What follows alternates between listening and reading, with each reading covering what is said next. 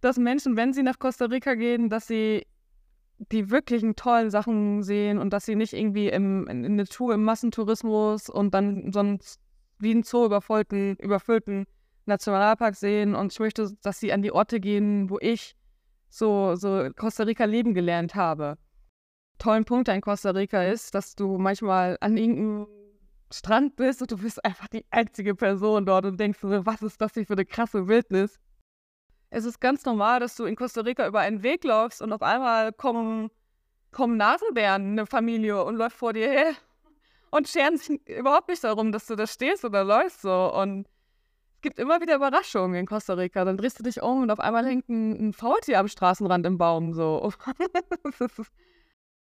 Oder die Hilfsbereitschaft. Ich erinnere mich einmal, da war ich, da gab es in meiner Unterkunft, war die Waschmaschine kaputt und ich bin rumgelaufen, habe eine Wäscherei mit, meinen ganzen, mit meiner ganzen Wäsche gesu äh, gesucht und habe nichts gefunden, habe rumgefragt, die Leute an der Bushaltestelle gefragt.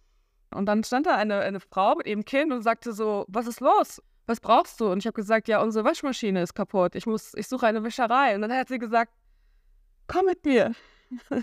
komm mit mir, du kannst bei mir die Wäsche waschen. Und dann hat sie mich mit nach Hause genommen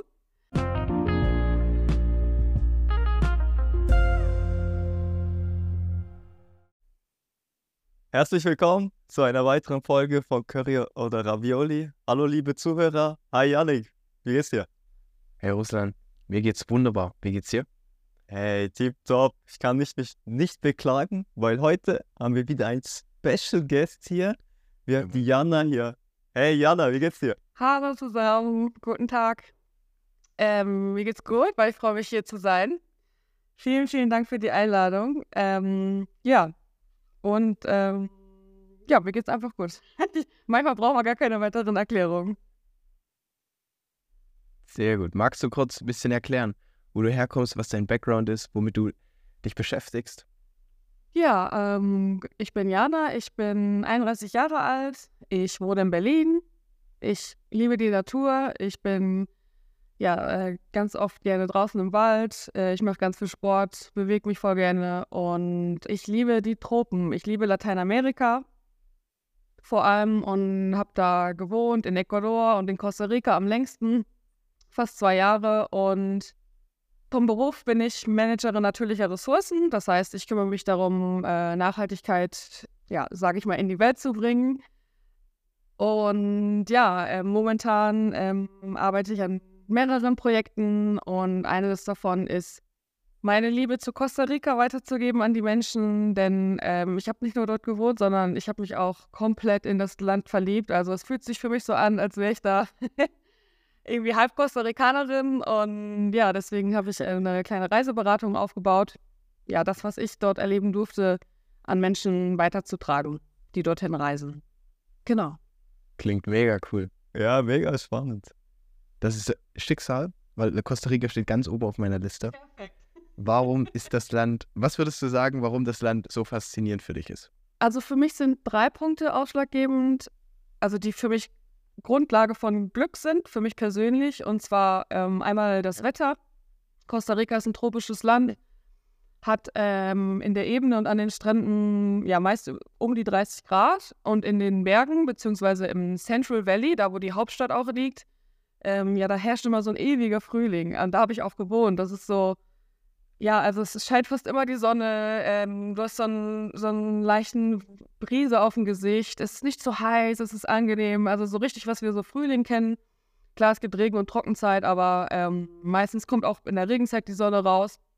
Ja, und am Wochenende kannst du an den Strand fahren, wenn du 30 Grad brauchst. Und das ist ein ganz, ganz wichtiger Punkt. Das zweite ist, die Menschen, die Menschen sind unglaublich ja, offen, freundlich, ähm, so auf Zwischenmenschlichkeit wird ganz viel Wert gelegt. Ähm, sehr allgemein in Lateinamerika auch noch ein bisschen anders. Wir in Deutschland sind ja etwas individualistischer. Und ähm, ja, super hilfsbereit und so weiter. Und das dritte ist für mich die Natur, weil, habe ich ja eingangs schon gesagt, Natur ist für mich super wichtig und Costa Rica super grün, so viele Tiere, die dir irgendwie vor die Füße laufen und 25 Prozent der Fläche steht unter Naturschutz. Das heißt, es ist auch so eine kleine Success-Story, was Naturschutz angeht. Ähm, die hatten mal eine große ähm, Abholzungs Abholzungsrate und konnten das umdrehen. Ähm, Und ja, es gibt 300 Strände, also was soll ich mehr sagen? Das sind so die wichtigsten. Oh, wow. Ja, das hört sich ja mega spannend an, richtig cool. Und ich folge dir ja auch immer auf Instagram und bin immer gespannt, auf was für Stories du postest, was als nächstes kommt. Und du redest ja immer davon, wie herzlich die Menschen sind. Und da gibt es so einen bestimmten Begriff, da sagt man pura vida. Kannst du mal erklären, was sich mit diesem Begriff auf sich hat?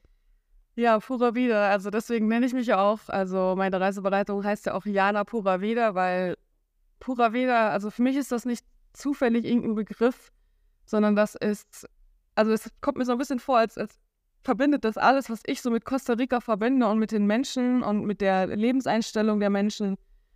Das ist tatsächlich, ähm, wörtlich übersetzt bedeutet das auf Spanisch äh, pures Leben und genau das äh, strahlt es auch aus. Also das, was ich schon gesagt habe über die Menschen, dieses ähm, ja, positive, diese positive Einstellung, so den Moment genießen, nicht zu viele Sorgen machen, in der Zukunft hängen, so, sondern ja, alles entspannt wird schon, viel Wert auf, auf soziale Faktoren legen, auf Zwischenmenschlichkeit, auf das Wesentliche, Dankbarkeit. Also die Menschen sind super dankbar. Also wenn ich da manchmal so von meinen Freunden aus Costa Rica und Freundinnen Posts verfolge, dann kommt ganz oft irgendwie sowas so, hey, heute wieder so ein toller Tag, ich bin so dankbar für alles, was ich hier habe. Und das finde ich ganz besonders und das strahlt das dieses pure wieder auch aus. Und man sagt das tatsächlich in Costa Rica, also das ist wie, das ist so ein etablierter Begriff. Also die manifestieren sich das auch selber, indem die das die ganze Zeit benutzen als Hallo, Tschüss, Danke, bitte, alles klar, kein Problem. Wenn mich zum Beispiel ein Freund vom Flughafen ab abholt und ich sage ähm, ihm Danke, dass er das gemacht hat, dann sagt er, Bruder, wieder, gern geschehen. also das ist so, ähm, ja, das ist so diese Einstellung, die überall benutzt wird. Und ähm, ja, für mich ist das so, so der Kern von Costa Rica. Wow. Ja, das sich so schön Das hört sich echt mega an. Wann bist du das erste Mal dahin gereist und was sind überhaupt so die besten Reisezeiten, wenn du jetzt von Regenzeit und Trockenzeit sprichst? Ich war das erste Mal 2016 da. Also wenn mich jemand fragt, warum ich nach Costa Rica gegangen bin, dann fällt mir mal als erstes ein, weil ich dort gearbeitet habe für mein Studium. Also ich bin ja Managerin natürlicher Ressourcen und ich habe dort Praktika gemacht für mein Masterstudium und meine Masterarbeit, Forschung gemacht mit Unternehmen. Wie kann man Unternehmen dazu bringen, mehr für Naturschutz und Erhalt der biologischen Vielfalt zu machen? Und das kommt mir dann in meinen Kopf und dann denke ich so im zweiten Schritt, hey, das stimmt ja eigentlich gar nicht. Das allererste Mal war ich in Costa Rica 2016, war mein Ex-Freund, weil ich meinen, äh, meinen damaligen Partner kennengelernt habe, der aus Costa Rica kommt. Und ja, ich bin quasi wegen der Liebe nach Costa Rica gegangen so. Und, und dann kam danach so viel, dass ich das manchmal äh, so vergesse. Aber ja, ich bin 2016 zum ersten Mal hingeflogen, weil ich mich in einen Costa Ricaner verliebt habe. Und ähm, ja, seitdem habe ich mich nicht nur in ihn verliebt, sondern auch in das Land. Bin dann regelmäßig dort gewesen fürs Studium, habe dort gewohnt, wie gesagt. Und ja, die beste Reisezeit ist schwierig zu sagen weil jede Zeit hat so seine Vor- und Nachteile. Ähm, es gibt eine Regenzeit von Mitte November bis Mitte April, äh, eine Trockenzeit, sorry. Und äh, eben von Mitte äh, April bis Mitte mhm. November ist die Regenzeit. Ähm, die meisten Touristen und Touristinnen fahren zur Trockenzeit hin, was natürlich Vorteile hat, äh, weil man dann kann man mehr Gebiete bereisen. Manche sind nicht so gut bereisbar in der Regenzeit. Man hat mehr Sonnenstunden. Ähm, und so weiter und so fort. Es gibt mehr Angebote. Andererseits reisen natürlich auch mehr Leute hin. Es ist voller, es ist teurer, ähm, beziehungsweise andersrum in der Regenzeit kann man auch mal viele verschiedene Orte, die man sonst nicht voll, nur voll sieht, für sich alleine genießen. Was auch äh, einer der ähm, tollen Punkte in Costa Rica ist, dass du manchmal an irgendeinem Strand bist und du bist einfach die einzige Person dort und denkst, was ist das hier für eine krasse Wildnis? Oh. Und ähm, in der Regenzeit kann man ähm, verschiedene Tiere sehen, die man in der Trockenzeit nicht sehen kann, zum Beispiel Wale beobachten, im Oktober zum Beispiel. Und so weiter und so fort. Das heißt, es ist gar nicht so ähm, ausschlaggebend. Aber wenn man irgendwie auf Sommer sicher gehen will, ich will ganz viel Sonne haben, überall hinreisen, dann würde ich sagen, kann man gut in der Hauptreisezeit, sage ich mal, zwischen Dezember und März fahren. Okay.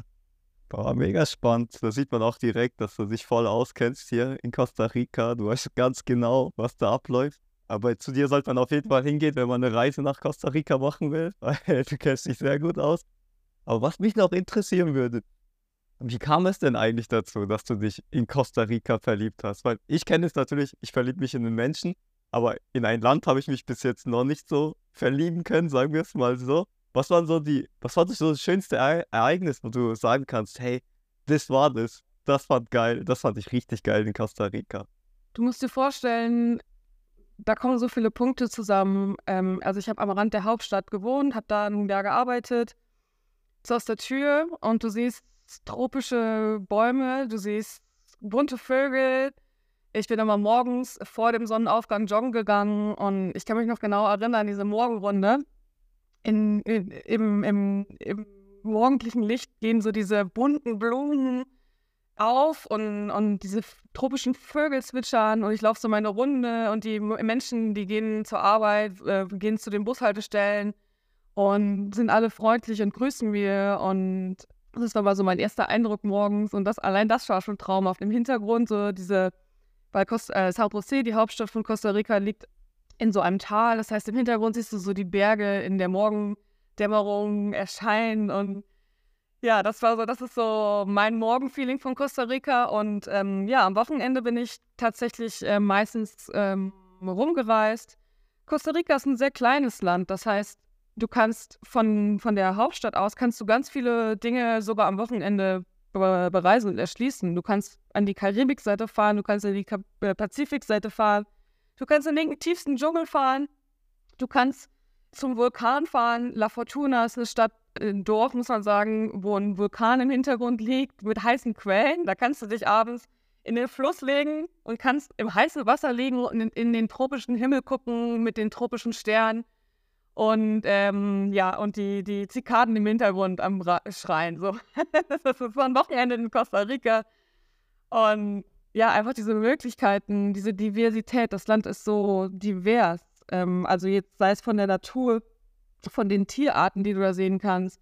Es ist ganz normal, dass du in Costa Rica über einen Weg läufst und auf einmal kommen, kommen Nasenbären, eine Familie, und läuft vor dir her und scheren sich überhaupt nicht darum, dass du da stehst oder läufst so. Und es gibt immer wieder Überraschungen in Costa Rica. Dann drehst du dich um und auf einmal hängt ein, Faultier am Straßenrand im Baum so.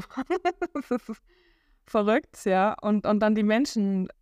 Also in Costa Rica ist es so, du setzt dich, aber ich, über, in meiner Erfahrung, ich, ich fahre irgendwo zum Markt und, und muss da mit dem Bus hinfahren und setze mich an die Bushaltestelle und komme mit der äh, Dame, die an der Bushaltestelle sitzt, ins Gespräch und schon sind wir Freunde und verabreden uns nächstes Wochenende ähm, etwas zusammen zu unternehmen. Das ist Wahnsinn. Oder die Hilfsbereitschaft. Ich erinnere mich einmal, da war ich da gab es in meiner Unterkunft, war die Waschmaschine kaputt und ich war in einem Dorf, das kannte ich noch nicht so gut, ähm, in, in, einem Stadtviertel. Und ich bin rumgelaufen, habe eine Wäscherei mit, ganzen, mit meiner ganzen Wäsche gesu äh, gesucht und habe nichts gefunden, habe rumgefragt, die Leute an der Bushaltestelle gefragt und ähm, ja, in dem, hier in dem Dorf gibt es wohl keine in dem, in dem Stadtbezirk, sondern du musst da und dahin fahren. Und dann stand da eine, eine Frau mit ihrem Kind und sagte so, was ist los? Was brauchst du? Und ich habe gesagt, ja, unsere Waschmaschine ist kaputt. Ich muss, ich suche eine Wäscherei. Und dann hat sie gesagt, komm mit mir. komm mit mir, du kannst bei mir die Wäsche waschen. Und dann hat sie mich mit nach Hause genommen mit ihrer Tochter und ich habe da gewartet und sie hat ihre, meine Wäsche nicht. naja, alles gut. Ich möchte auch, wenn meine Tochter mal nach Europa geht, ich möchte auch, dass sie so behandelt wird. Schlussendlich war dann die Waschmaschine kaputt und ihr wisst nicht, was dann passiert ist. Sie ist dann zu ihrer zum Bruder gefahren und hat meine Wäsche dort gewaschen. Und das ist so krass. Also so, so, so eine Freundlichkeit, so eine Offenheit, so ein Vertrauen in die, in das, in die Menschen. Ja, und solche Erlebnisse, die vergisst man nicht. Und da be äh, bekommt man so eine Dankbarkeit. Ja, das, das, das hat einfach meine, meine Liebe ausgelöst für das Land. Wow. Ich kann dich ich kann so richtig spüren gerade. Ich spüre ja. diese Energy, die du gerade erzählt hast. Das ist so krass. Ich muss die ganze Zeit einfach nur grinsen. Ich bin mich so gut dabei. Oh, schöne Geschichte, ja. Also, gekauft. Yes. Das ist auf jeden Fall nächstes Jahr, glaube ich, so Oktober, November, Dezember, Trocken- und Regenzeit gleich mit dem. Boah, das, ist, klingt richtig, richtig gut. Mhm. Weil ich mag das, ich kenne es aus Indien, dass die Leute so super freundlich sind. aber da hast du ja das Kommunikationsproblem. In Costa Rica kann man sich am wenigsten unterhalten, oder? Also kannst du gut Spanisch oder wie sieht es mit Englisch auch aus dort? Ja, ich habe natürlich Spanisch dort gelernt, beziehungsweise ich konnte schon ein bisschen vorher, ähm, weil ich in Ecuador auch alles Jahr war. Aber ja, dann habe ich natürlich sehr gut Spanisch gelernt und, und spreche das fließend. Ähm, allerdings, äh, die meisten Touristen und Touristinnen, die dort hinfahren, die sprechen kein Spanisch und, und, vor allem in den touristischen Gebieten sprechen die meisten also Englisch, ja. Also man kann sich sehr gut verständigen, das ist kein Mhm. Problem. Okay. Aber ich würde mir trotzdem Pura Vida merken und das immer sagen, dann freuen die sich. Einfach überall zu Pura Vida sagen, dann äh, sind alle glücklich und freuen sich. Das ist ja auch mega einfach, du kannst es ja immer sagen. quasi. Ja. In einem positiven Kontexten quasi, ja. Oh, das ist so schön. Weg. Hast du also auch noch viele Kontakte, also sind die auch noch für längere Zeit? Dass wenn du jetzt diese Frau zum Beispiel mal wieder kontaktierst, also trifft man sich dann wieder oder ist es einfach nur so, okay, man trifft sich, hat eine schöne Zeit und dann geht man aber wieder getrennte Wege? Oder bleibt man verbunden? Kommt ganz auf die Beziehung an. Also manche Leute sind tatsächlich nur einmal da für einen Moment und dann vielleicht noch in irgendwelchen so Social Medias oder so. Aber ähm, ja, ich habe ganz, ganz tolle Freunde in Costa Rica und ich bekomme immer neue Freundinnen und Freunde dazu und die bleiben auch und die sehe ich immer wieder und die schreiben mir, dass sie mich vermissen und ich vermisse sie. Also es gibt viele Menschen, die ich sehr lieb gewonnen habe da, genauso wie hier in Deutschland und die bleiben. Und ja, es ist tatsächlich, es kommen immer auch welche dazu. Das ist halt eben auch sehr easy, da neue, neue Leute irgendwie ins Herz zu schließen für mich. Und ja, manche Begegnungen sind natürlich so für den Moment geschaffen, das ist natürlich klar. Der Grund, warum ich nach Costa Rica unbedingt möchte, ist, kennst du das kleine Buch Kaffee am Rande der Welt? Da spricht ja der Gründer, der Mike, davon, dass er diese Idee hatte, als er an der Klippe in Costa Rica saß und den Sonnenuntergang gesehen hat. So, dieses Bild ist auch in meinem Kopf und ich möchte es unbedingt erleben. Gab es für dich in Costa Rica oder dadurch, dass du diesen Pura Vida gelebt hast, gab es da gewisse Erkenntnisse, die du gewonnen hast? Jetzt nicht nur über das Land, sondern auch über dich oder also persönliche Erkenntnisse, die da aufgetreten sind? Ja, definitiv. Sehr viele, denke ich. Äh, für, wahrscheinlich so viele, die ich so internalisiert habe, dass mir nicht mal mehr alle wieder einfallen, aber ein paar fallen mir schon ein. Wo du zum Beispiel sagst, er saß an der Klippe am Sonnenuntergang. Also diese Sonnenuntergangsmomente in Costa Rica sind mir sehr wohl bekannt, vor allem an der Pazifikseite, da hat man traumhafte Sonnenuntergänge. Es ist wirklich Wahnsinn. Der Himmel, der, der, der transformiert sich komplett farblich und, und so eine riesen Sonne und du sitzt am Strand. Und da war auch, ähm, es war dieser eine Moment ähm, eines Wochenendes, da bin ich wieder mal mit meinem Rucksack in den Bus gestiegen und an die Nordpazifikküste nach Costa Rica gereist. Und an diesem Wochenende war ich alleine und ich bin an einen Ort, den ich nicht kannte und wo auch fast keine Menschen waren, in ein Hostel, wo irgendwie niemand anders war. Ich war also komplett alleine. Und ich bin so mit diesem Mindset, mit dieser Einstellung, ah, ich fahre dahin und dann lerne ich ganz viele Leute kennen und dann habe ich eine tolle Zeit. Und das war dem dann aber nicht so, sondern es war halt irgendwie niemand in meinem Hostel und dann kam ich irgendwie nachmittags an und ich so, ich möchte jetzt aber doch den Sonnenuntergang sehen, ob ich jetzt jemanden kennengelernt habe oder nicht. Vielleicht fahre ich zum Strand, vielleicht lerne ich da jemanden kennen. Da bin ich zum Strand gefahren und es war so ein leerer Strand. Das als Costa Rica, das ist manchmal so. Und ähm, ja, da waren auch kaum Leute und ich habe mich dann auf diesen großen, da war so ein, so ein, so ein Holzast-Dingen, habe ich mich draufgesetzt und, und der Sonnenuntergang kam.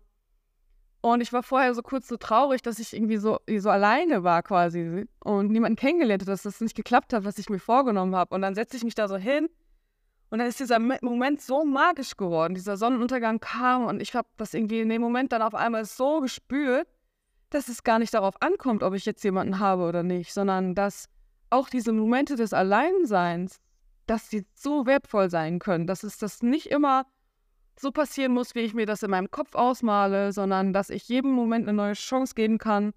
Und auch in diesem, ja, es ist ja nicht wirklich alleine, sondern ich bin innerlich in dem Moment so verbunden gewesen mit mir und der Umgebung und der Natur und dem Land, sodass ich mich gar nicht mehr allein gefühlt habe, so, sondern dass das nur so ein Gedankenkonstrukt war, äh, aufgrund meiner Erwartung. Und das war für mich so eine Riesenerkenntnis und seitdem fällt mir das auch viel leichter, wenn ich mich mal hier in meiner Wohnung ähm, in Berlin irgendwie alleine fühle im Winter oder so, dieses, dieses Gefühl der Verbundenheit wieder hervorzuholen. Und dabei hilft mir äh, zum Beispiel auch ähm, Meditation gut oder Yoga, ähm, so Dinge, die sich mich verbinden lassen mit meiner Umgebung. Und das habe ich tatsächlich an diesem Moment in, äh, äh, am Strand in Costa Rica in der Einsamkeit gelernt. Das war so ein Punkt. Das nächste, ähm, dass es eigentlich für alles eine Lösung gibt. Also wie oft bin ich irgendwo gestrandet und, und auf Reisen und habe gedacht, oh Gott, wie komme ich jetzt wieder raus? Und es gab eigentlich immer am Ende jemanden, so wie jetzt mit der Waschmaschine, einen Menschen, der irgendwie dann im Notfall mir, mir, mir geholfen hat und aus dem Nichts. Und dann bin ich doch ähm, durch Zufall irgendwie in eine ganz tolle Unterkunft gekommen, obwohl ich gedacht habe, ich finde jetzt nichts mehr. Und das war dann in Wirklichkeit viel besser als das, was ich hätte vorher planen können. Also dieses, diese Spontanität und Flexibilität in meinem Leben zu erlauben und daraus zu schöpfen. So, das war auch eine sehr große Erkenntnis nicht immer alles zu planen, weil ich bin auch super deutsch geprägt und ich habe früher sehr, sehr viel strukturiert geplant und alles muss perfekt sein. und das habe ich so ein bisschen abgelenkt, so, das, so dieses, diesen, diese, ähm, diese Magie des Moments einzuladen, so, was man nicht planen kann, sondern einfach die Dinge auch, äh, mehr auf sich zukommen zu lassen in einem gewissen Rahmen. Das war auch ein, ein großer Punkt. Mega schöne Erkenntnisse auf jeden Fall. Danke fürs Teilen.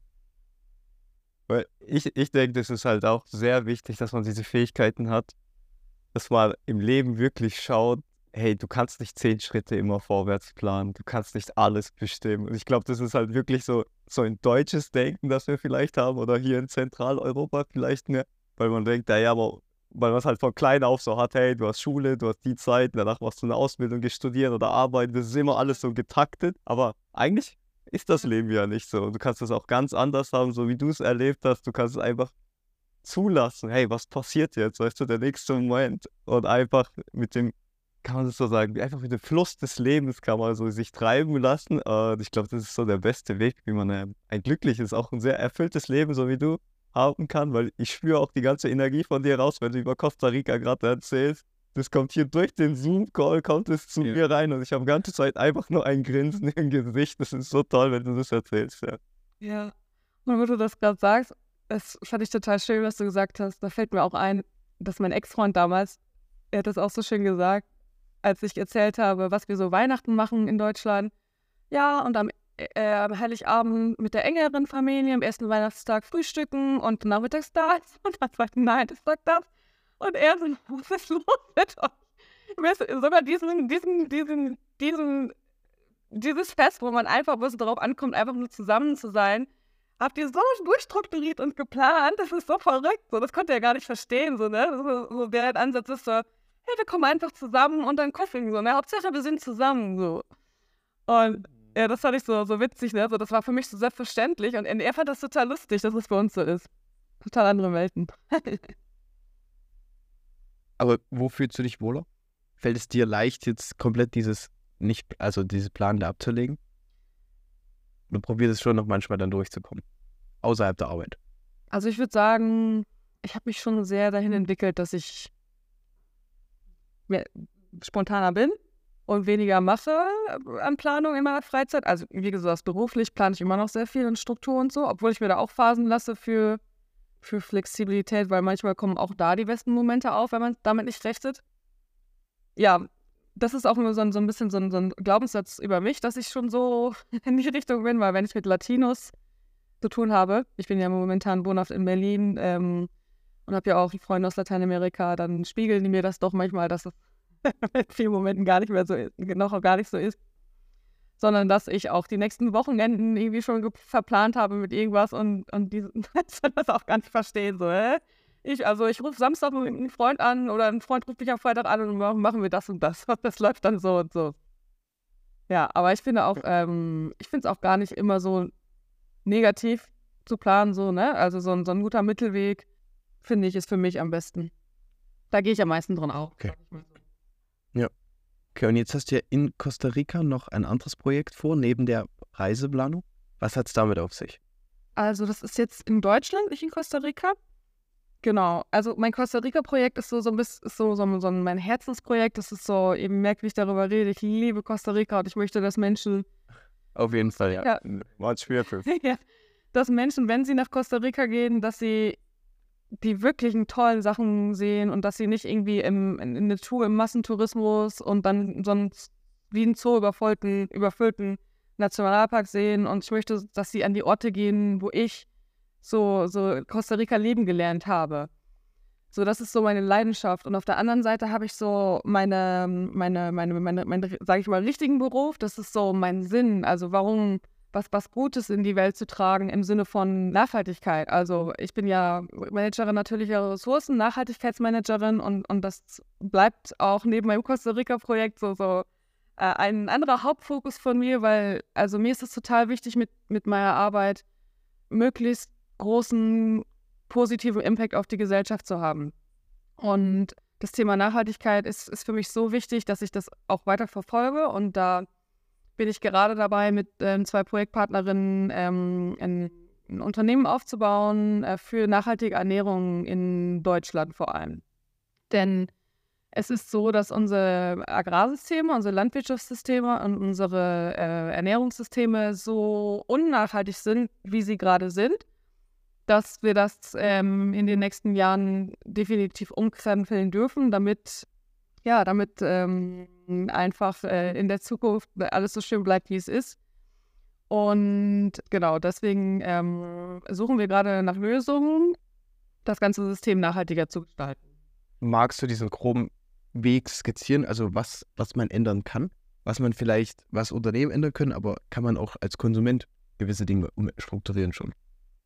Ich weiß nicht, ob ihr schon mal was gehört habt von der äh, Planetary Health Diet. Das ist so ein wissenschaftliches Konzept das besagt, so, so eine, äh, die Ernährungsweisen in, in Deutschland und in anderen Industriestaaten aussehen können, damit, ich glaube, 10 Millionen Menschen davon ernährt werden können auf lange Sicht.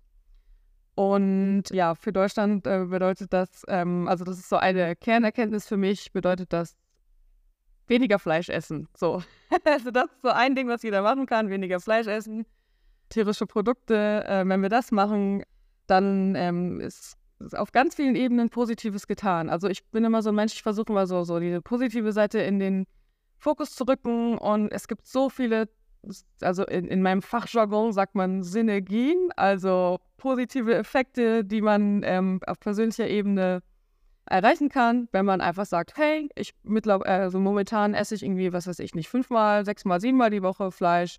Ich mache jetzt irgendwie nur noch dreimal oder so hat man auf das Jahr gesehen riesen Effekt. Nicht nur auf die eigene Gesundheit wahrscheinlich, weil zu viel Fleisch ist ja auch eh nicht gut, sondern ähm, auf die Landwirtschaft hier in Deutschland. Das bedeutet zum Beispiel, ähm, äh, man braucht weniger Futtermittel, das heißt, wir haben mehr Flächen. In Deutschland haben wir sehr, einen großen Flächendruck. Es gibt quasi viel zu wenig Fläche, um uns überhaupt zu ernähren. Das würde dadurch verbessert werden. Man könnte quasi mehr pflanzliche Produkte und pflanzliche Proteine anbauen. Und man hat einen Rieseneffekt auch global. Also das wissen ja auch viele nicht, dass zum Beispiel ganz viel Soja als Futtermittel eingeführt wird, zum Beispiel aus Brasilien. Und in Brasilien werden dafür Wälder gerodet. Das ist so ein Effekt. Ähm, oder aber man macht, tut was für den Klimawandel, ähm, beziehungsweise gegen den Klimawandel, weil ganz, äh, weil der Ernährungssektor hat einen Riesenanteil äh, global an, an, an, an, an Vortreiben des Klimawandels. Und da will ich gar nicht zu sehr ins Detail gehen. Auf jeden Fall tausend positive Effekte. Deswegen äh, ist so mein, ähm, meine Erkenntnis, also weniger Fleisch können, kann jeder Mensch am besten machen. Und genau, und, und ähm, im Gegensatz zu manchen Meinungen muss das auch gar nicht sein, dass wir sagen, hey, wir müssen jetzt alle vegan werden, wir müssen jetzt alle Vegetarier werden oder Vegetarierin. Ähm, das ist nicht so, sondern dieses Konzept, was ich eben gesagt habe, Planetary Health Diet, das sagt auch aus, dass jeder Mensch auch Fleisch essen kann, so von, auf dem globalen Budget, eben nur weniger als das, was wir jetzt tun.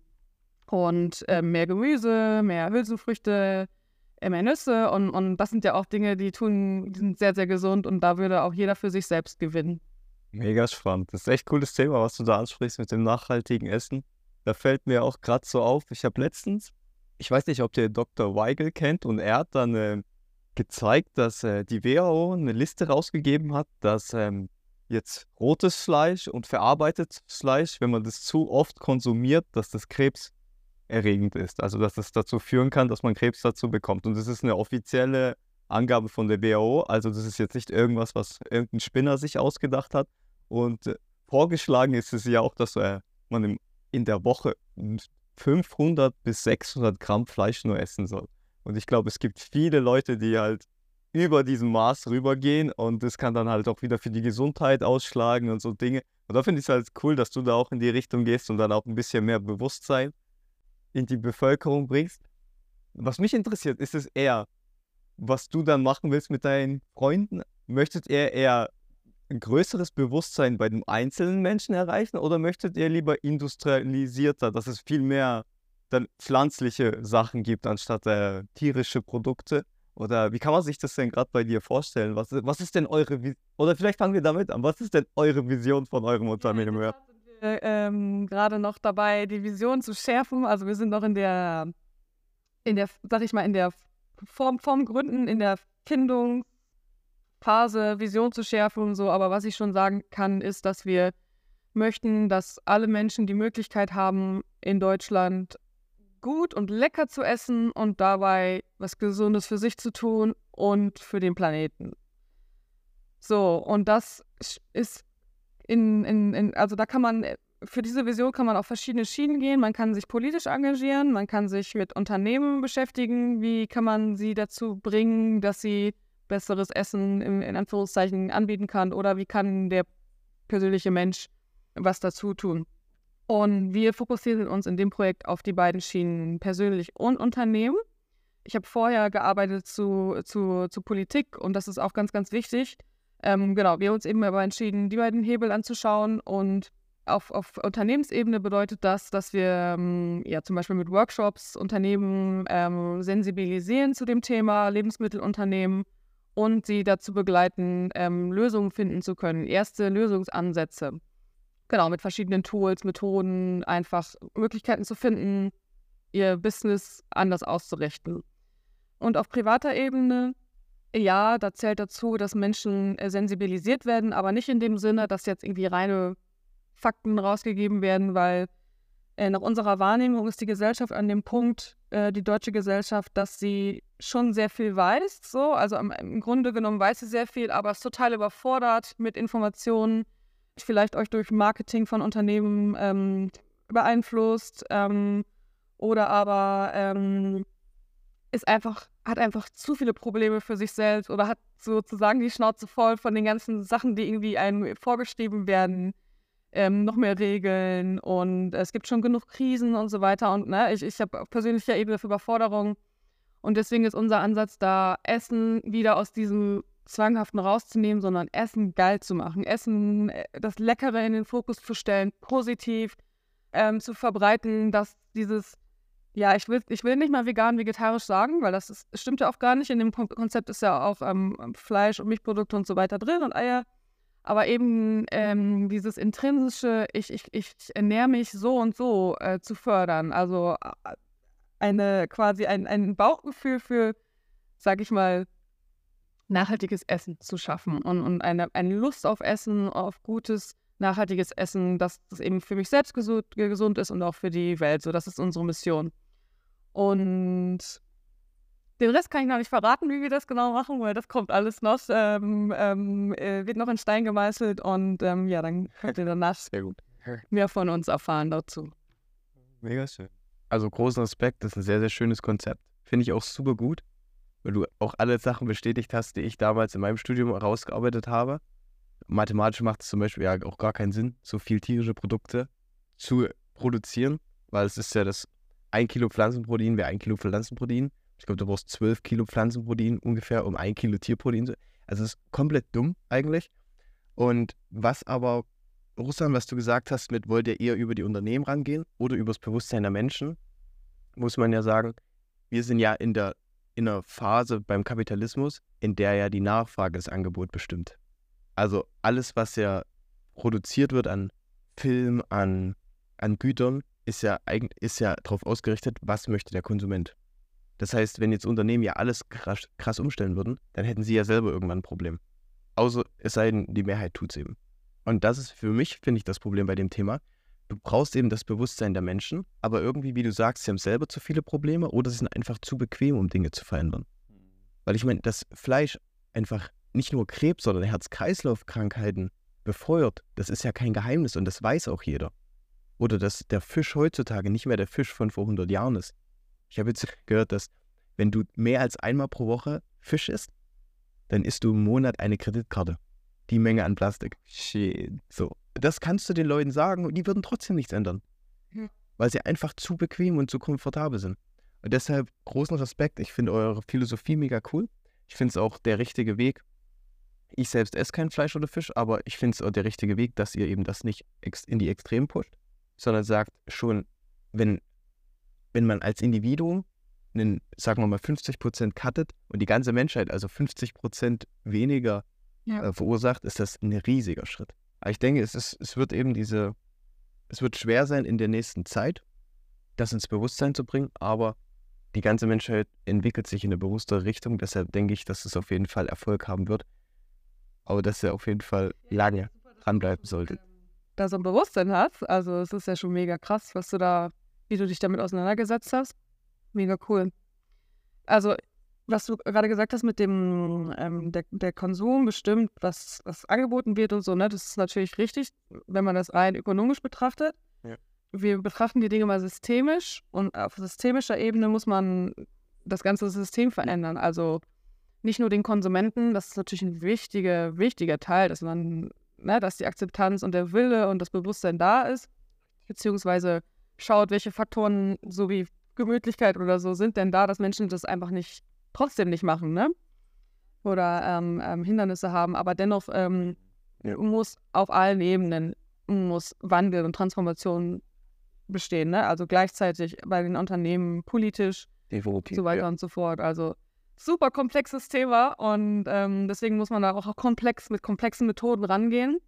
Und ja, das ist eine riesen Herausforderung, da gebe ich dir absolut recht, aber das ist so lohnenswert, weil das ist so sinnvoll und so wichtig und so, ja, das ist, ist für jeden, also jeder, jeden, Betro jeden Betroffenen, jeden Menschen auf der Welt und damit tut man sowas Gutes und, und das fühlt sich einfach richtig, richtig, richtig an.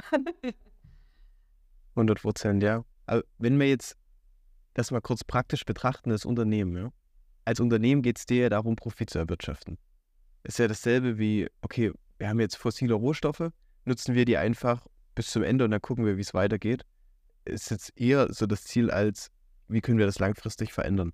Außer Deutschland ist halt einfach zu hart. Außer Deutschland.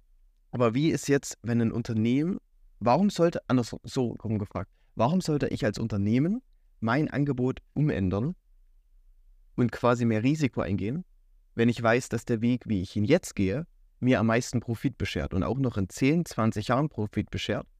Und was danach kommt, weiß ich nicht, weil dann übernimmt jemand anders meine Geschäftsleitung. Was, was, was kann man für Unternehmen als Anreiz schaffen, dass sie diese nachhaltige Philosophie implementieren? Sehr großartige Frage, mit denen sich ganz viele schlaue Köpfe auf der ganzen Welt schon länger und immer wieder ähm, beschäftigen. Total wichtig. Ähm, welche Anreize bringen Unternehmen zu nachhaltigem Handeln? Das ist natürlich eine Riesenpalette. Ne? Auf, auf der einen Seite, wenn man das politisch betrachtet, ne, regulativ, Verbote und so weiter und so fort. Ne? Auf der anderen Seite, wie können sie es freiwillig machen? Das ist einerseits natürlich, wenn sie das für Marketing-Zwecke nutzen können, wenn sie sich äh, abheben können von ihren ähm, Mitstreiterinnen und Mitstreitern, wenn sie ähm, andere Vorteile wie Marktnischen erschließen, ähm, neue Wertschöpfungsketten aufbauen und so weiter und so fort. Und da hast du natürlich eben auch super richtig gesagt, ist die Akzeptanz des Konsumenten und der Konsumentin super, super wichtig, ne? dass es in die Richtung geht, damit Unternehmen quasi Ja. die Chance auch sehen. So. so ist es aber nun so, dass die globalen Krisen und so weiter immer ja, sage ich mal, krasser werden in den nächsten Jahren und dass es immer wichtiger sein wird, für Unternehmen umzustellen. Und diejenigen, die das jetzt schon verstehen, die haben auch schon in zehn Jahren einen großen Vorteil, das sage ich dir. Es kommen ja auch immer weiter Regularien auf, auf europäischer Ebene. ähm, auf nationaler Ebene und so weiter die Unternehmen ähm, in gewisse Richtungen schicken werden. Ähm, also unter auf äh, äh, europäischer Ebene ist da ganz viel Revision gerade und die Unternehmen, die das jetzt schon erkennen, die werden auf jeden Fall später einen Vorteil haben. So. Und das sind so Pioniere, die auch in anderen, ähm, jetzt nicht in Nachhaltigkeit, sondern ja auch in anderen ähm, Sektionen herausstechen, die früh Dinge erkannt haben. Von daher ist das Bewusstseinsschaffung auch bei Unternehmen, ja. Genau. Ja, all, alles, was du gesagt hast mit Marketing und Absetzen, erfordert ja ne, das Bewusstsein beim Konsumenten. Ist ja dann auch eingeräumt. Ja, das, ich sehe das auch so vollkommen. Also ich glaube, das ist auch so ein bisschen der Zeitgeist, der mit heutzutage mitkommt, das mit der Nachhaltigkeit. Und ich habe da auch immer so ein cooles Beispiel, wo ich so darüber nachdenke, ist so, wo ich 18 war, also vor 15 Jahren, äh, und ich mit dem IC gefahren bin. Zum Beispiel, ich muss zur, zur Bundeswehr mit dem IC, da gab es Waggons, wo man noch rauchen durfte. Und ich sehe so Rauchen so ein Thema, was früher so komplett akzeptiert wurde. Das war der Standard, das haben alle gemacht. Sehe ich auch heutzutage, wie so zum Beispiel vielleicht mit dem zu viel Fleisch essen. Weißt du, das ist auch komplett akzeptiert in der Gesellschaft, das machen auch alle. Aber dann hat sich ja der Zeitgeist geschiftet. Ein bestimmter Bruchteil von der Bevölkerung hat ja dann, wollte das nicht mehr, haben das gesehen, hey, das war schlecht. Und irgendwann ist ja dann die Politik noch eingeschritten, damit die den restlichen dann auch sagen, hey nein, jetzt wird nicht mehr im ICE geraucht oder halt irgendwo in öffentlichen. Ich, hey, das, also ich weiß nicht, ob ihr das kennt, ob man im Zug raucht, aber das war schrecklich und ich glaube, aber das ist halt das Coole, weißt du, es braucht halt Zeit, es kommt eine neue Generation, dann ist die neue Generation, hat die Schnauze voll, irgendwann kommen dann Gesetze, die halt dann auch den restlichen Leuten dann sagt, hey, das geht jetzt nicht mehr so, unsere Gesellschaft tickt jetzt nicht mehr und ich denke, da bist du auch voll in dem Zeitgeist, auch hier mit dem Fleisch oder je nachdem halt, in was für eine Richtung wir da auch ganz genau gehen werden. Aber zuerst muss halt schon die Akzeptanz von unten kommen, von den Bürgern. Und dann, wenn eine bestimmte kritische Masse erreicht ist, wie du gesagt hast, hey, die müssen es machen, weil äh, Nachfrage ist ja, bedient es ja auch immer. Und dann, wenn die dann irgendwelche Unternehmen dann nicht mehr nachziehen, die werden dann, denke ich, auch irgendwo ein Stück weit auch sanktioniert oder es werden Gesetze kommen, die dann das mehr regulieren, dass sie darauf achten müssen. Unternehmen, die halt dann schon von Anfang an vielleicht in die Nachhaltigkeitsschiene gegangen sind, haben dann auf jeden Fall dann eine bessere Karte als die, die dann das, diesen Zug dann einfach komplett verschlafen haben. Ja. Also so ist auf jeden Fall meine Meinung, so hoffe ich, dass es passieren wird. Ne? Also so Sachen, die wir jetzt selbst als selbstverständlich schon ansehen, die waren damals überhaupt nicht selbstverständlich. Und da musste auch erstmal was passieren, sei es dass die, die Gesellschaft sagt so, nee, nicht mehr mit uns, wir wollen nicht mehr, dass im Zug geraucht wird. So, also ich kann mir das gar nicht vorstellen heute, dass ich in einem Zug sitze und jemand irgendwie die, die, den Waggon dazu pufft mit Rauch. Ja, oder ob das, oder das von oben kommt, ne? Aber ja, das ist ein, die Herausforderungen, die wir im Nachhaltigkeitssinne heute haben, sind riesig und die Lösungen sind mir noch nicht bekannt. Also da ist es halt tatsächlich, wir müssen auch anders lernen zu denken. Wir können nicht alles das, was wir bisher schon gemacht haben, anwenden auf diese komplexen, äh, komplexen Probleme. Wir müssen wirklich neu denken lernen. Wir müssen ja mehr lernen, auch ähm, zu tasten, Lösungen ähm, zu probieren und, und ja, punktuell auf, auf allen Ebenen quasi weiterzukommen. So. Ähm, es ist kein Projekt, das wir sagen können von, ne, wir, wir haben das und das Ziel, wir machen A, B, C, D und dann erschaffen wir das so, sondern es ist zu komplex und zu ähm, in zu viele Bereiche des Lebens der Welt gefächert, als dass wir da irgendwie 0815-Lösungen haben können. So. Ja, und mit diesem Mindset, genau, versuche ich jetzt mein eigenes, meinen eigenen Beitrag zu leisten und äh, an einer gewissen Stelle oder an ein paar Stellen ähm, weiterzukommen. Und das macht mir Spaß. Sehr, sehr schön. Vielen Dank für deine Arbeit. Also, es ist ja ein Anliegen von mir und ich wollte ja auch damals in die Richtung. Ich habe nur dann gesehen, ich habe ja zahlreiche Aufsätze auch geschrieben, so wie viel Regenwald wird geholzt, wenn eine Klasse in Hamburg ständig ein Hamburger ist, jeden Tag so. Und das war so voll verrückte Zahlen. Ich so, hä, warum sieht das keiner? Was ist los? Weißt du, so die Welt brennt und niemand macht was. Und dann sehe ich aber, wie dämlich einfach sich deutsche und europäische Politik anstellt. Da war ja noch die, die Klöckner ähm, Ernährungsministerin. Weißt du, wo ich mir denke, auf der einen Seite hast du das Wissen und siehst, okay, das muss getan werden. Auf der anderen Seite ist der eine, die Tausende an Euros bekommt und nur Scheiße labert. Ähm, und dann aber global interessiert es ja auch keinen. So, und, da, und, das waren halt so die Illusion, wo ich mir dachte, okay, da ist, muss viel Arbeit gemacht werden, aber am Ende des Tages, wer, wer soll es machen? Weißt du, wir alle haben dieses Wunschding, wir alle wissen, okay, es muss der Schritt gehen, aber kann man es wirklich umsetzen? Aber so wie du davon sprichst, also wenn du so begeistert dabei bist wie bei Costa Rica, dann bin ich mir sicher, dass es Erfolg haben wird. Und ich werde es auf jeden Fall verfolgen. Ich finde es mega, mega äh, schön und respektabel, was ihr da an Arbeit leistet. Und ja, wenn es dann soweit ist, hoffe ich, dass wir uns da gegenseitig in allen möglichen Lagen unterstützen können. Weil das ist einfach ein Projekt, was wichtig ist. Was hast du denn studiert? Äh, der, Geo, ja, der Studiengang hieß Geoökologie. Also da ging es darum, quasi wie das System Erde funktioniert, die einzelnen Faktoren und was wir Menschen an Auswirkungen darauf haben. Aber ja, ich saß halt, das war halt einer der Momente, ich hatte diese Aufsätze geschrieben, war so Feuer und Flamme, dachte mir so, ey, das kann doch alles nicht wahr sein. Dann waren wir in einer, Auf in einer Vorlesung und haben uns Karten darüber angeschaut, wie der CO2-Gehalt in den nächsten Jahren zunehmen wird. Und alle neben mir so, oh, das kann ja gar nicht sein und oh, die Welt brennt. Und dann sind sie in die Mensa gegangen und haben sich für zwei Euro irgendeinen Schnitzel gekauft. Und da dachte ich mir, nee, das sind nicht die Leute, mit denen ich das Problem lösen werde. Und ich habe auch gar keine Lust, mit den Leuten ein Problem zu lösen. Das hat mich zum Beispiel so richtig deillusioniert einfach, weißt du, das, weil das einfach die Gesellschaft ist.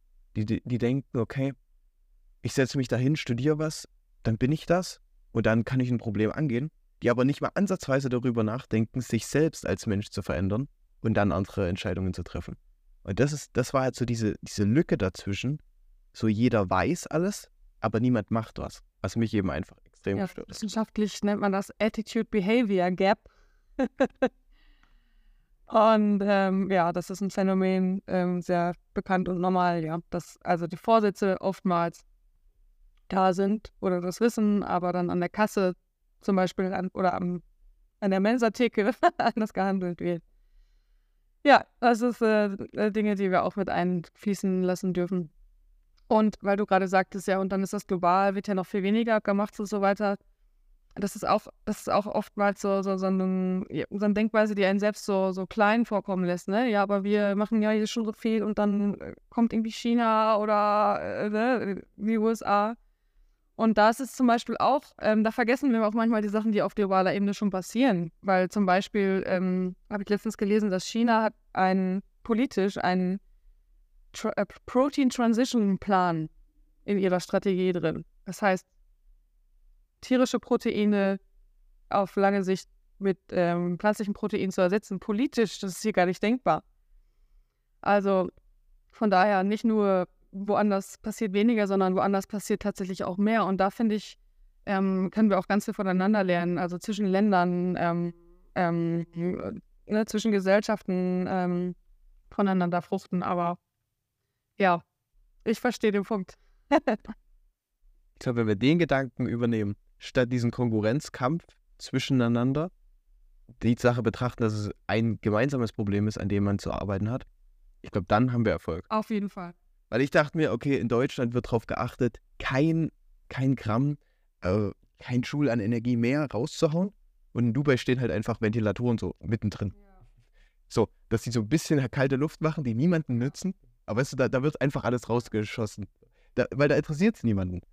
Und, und so diese Perspektive hatte ich gerade im Kopf, weißt du, die fahren Ski in der Wüste, während wir in Deutschland einfach ähm, ja, Angst haben. Und das ist, ja, aber wenn wir es global betrachten, dann, wenn man es zusammen angeht, ist ja kein Geheimnis. Wenn Menschen zusammen Probleme angehen, sind sie einfach immer erfolgreich. Voll, da stimme ich dir total zu. Kollaboration brauchen wir mehr denn je und zusammenarbeiten, da kommen die besten Lösungen raus. Und ich glaube auch an, an Kollaboration und dass wir Lösungen finden werden so. Und ja, ich kann das verstehen, wenn du dann in Dubai warst und dann hast du dieses Bild und das ist irgendwie dann frustrierend oder sowas frustriert mich tatsächlich auch. Denke, wir dürfen hier weitermachen und, und egal, was jetzt irgendwie ein Land irgendwo noch nicht macht oder anders macht, wir gehen voran und, und, und entwickeln uns und können im besten Fall noch ein, ein Vorbild für andere sein oder andere irgendwie in Kollaboration mitreißen, mitnehmen. Und ja. Mega. So wird es sein. Ja, ja schön. Wunderschön. Ja, das wird schon passieren, auf jeden Fall. Weil wir sind auch die erste Generation, die das überhaupt für die es überhaupt möglich ist. Wir können einfach mit jedem auf der Welt kollaborieren. Wir können mit jedem Kontakt aufnehmen, weil wir haben ja durch das Internet jetzt die Möglichkeit, eigentlich mit jedem jederzeit zu reden. So wie du, du bist jetzt in Berlin. Janik ist ähm, wieder in Deutschland. äh, ich hab's vergessen jetzt, wie sein Ort heißt, ja. Aber äh, ja, das ist, ich glaube, es ist einfach eine einzigartige Zeit, wo halt wirklich du mit dem Zeitgeist auch da vorangehst und wirklich mit dem Unternehmen, wo du da das jetzt gründest. Und ich glaube, es braucht auch junge, junge Menschen, junge Personen wie dich und deine Freunde, die das auch wirklich tatkräftig angehen und das als auch Beruf umsetzen und gucken, dass sie ihren Beitrag leisten und wirklich was zu verändern und nicht, wie Janik gesagt hat, einfach das Wissen aufnehmen, weißt du, oh nein, wir steuern eine Katastrophe zu. Nein, du bist anders. Du weißt, dass wir auf eine Katastrophe zusteuern und du willst noch das Lenkrad umlenken. Und das finde ich sehr lieblich von dir. Mega cool. Dank. Auch von meiner Seite vielen Dank. Und möchtest du noch unsere legendäre Abschlussfrage beantworten? Was ist deine Message, die du verkörperst?